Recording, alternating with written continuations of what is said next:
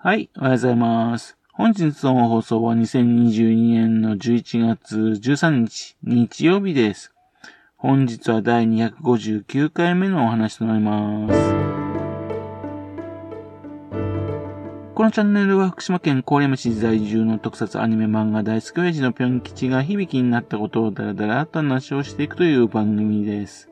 そんな親父の一言をお聞きになりまして、もしもあなたの心に何かが残ってしまったら、ごめんなさい。割にはなかったんです。不幸にもこの番組に興味持ってしまったら、ぜひ今後もごひいきのほどよろしくお願いいたします。11月11日からね、スタートいたしました、すずめの戸締まり。ね、新海誠監督の作品ですが、そちらの方をね、早速見てまいりました。公開初日にね、見たかったんですけどね、別な用事があったんでね、ですんで2日後にとなりました。土曜日のね、最後の方の上映となりましたがね、びっしりというほどではないですけどね、結構観客の人多かったですね。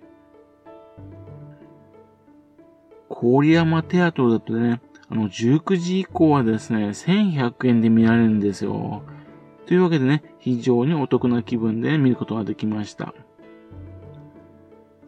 やはり映像は美しいですね。映画館で見るんだったらね、このぐらいね、美しいとね、まあ満足いたしますね。日常のね、風景もね、それあと背景となる街並み、それあと星空、ね、えそういったもの非常に綺麗ですね。2時間10分のね、映画なんですよね。中だるみすることなくですね、見ることができました。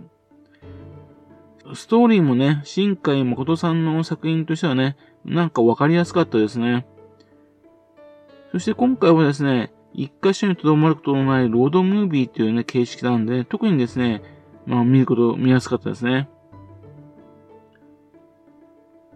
で、登場するキャラクターもね、みんな魅力的なんですね。それぞれですね、薄っぺらくなくてですね、しっかりとね、存在している感じなんですね。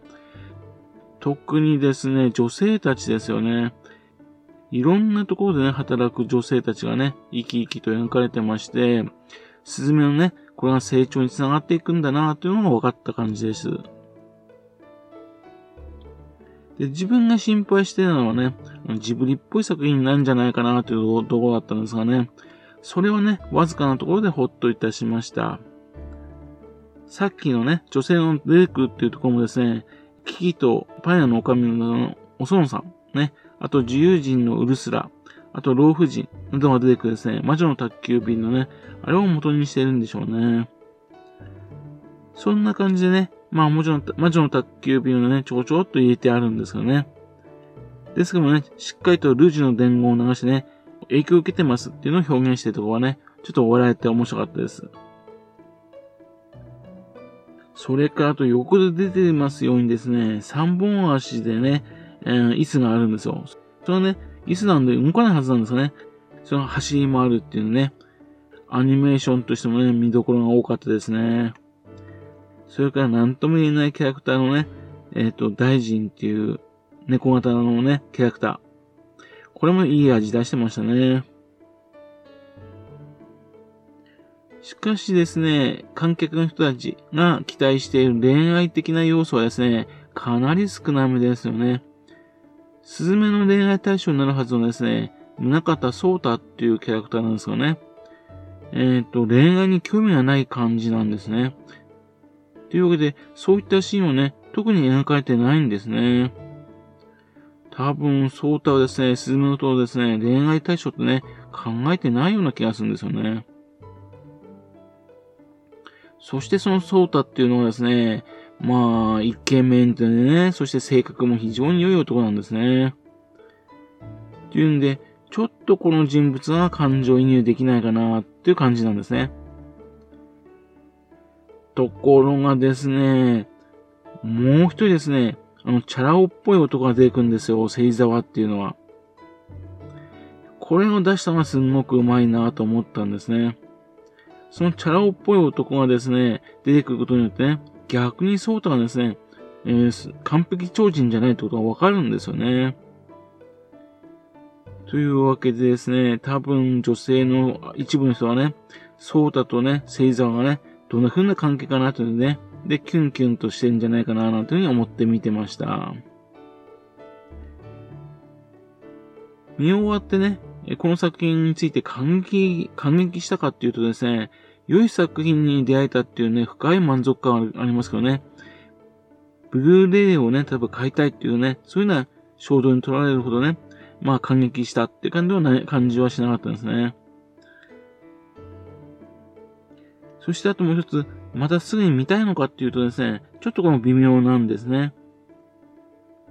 今回ですね、えー、死や災害っていうのをテーマにしてるんでね、で、ゆっくりとね、これ付き合ってみなきゃというふうに思ってしまったんですね。この映画のね、映画館で見ますとね、新海誠本っていう本がもらえるんですよ。ね、同人誌みたいなね、厚さと大きさの本なんですね。で、この本にですね、内容の重要なところについて書かれてるんですけどもね。というわけで、鑑賞後に見た方がいいんですけどもね。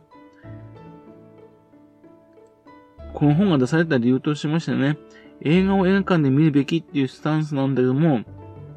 ね、東日本大震災を元に作られた作品っていうことでね、決して死をね、軽く見て作ったわけじゃないですよっていうね、メッセージをね、伝えた、伝えたかったのかななんていうふうに思いました。あとですね、ネタバレになるのかな？これもね、ちょっとね、一つだけ言わせてほしいんですよね。この作品、先ほど言いましたように、ロードムービーなんですね。っていうんで、映画の舞台が変わっていくんです。っていうんで、南からスタートして北へと移動していくので、スズメたちはですね、実は福島県も通っていくんですね。っていうんで、福島県のシーンも登場いたします。それはですね、結構重要なシーンとして描かれるんですね。そんなわけでね、そのシーンの場所、その場所をね、聖地巡礼しなくては、というふうに思ったわけですね。まあ、どこら辺っていうのはね、ぜひ映画館で見て、見てもらいたいなと思っております。そんなわけでね、早くみんなで見てね、ああじゃない、こうじゃないというのを、言いたいなというふうに思った作品ですね。まあ、そういうわけでね、興味ある方はぜひ見てくださいね。はい。それではまた次回よろしくぴょん吉のお宝の話をお付き合いくださいね。本日もお聴きくださいまして誠にありがとうございました。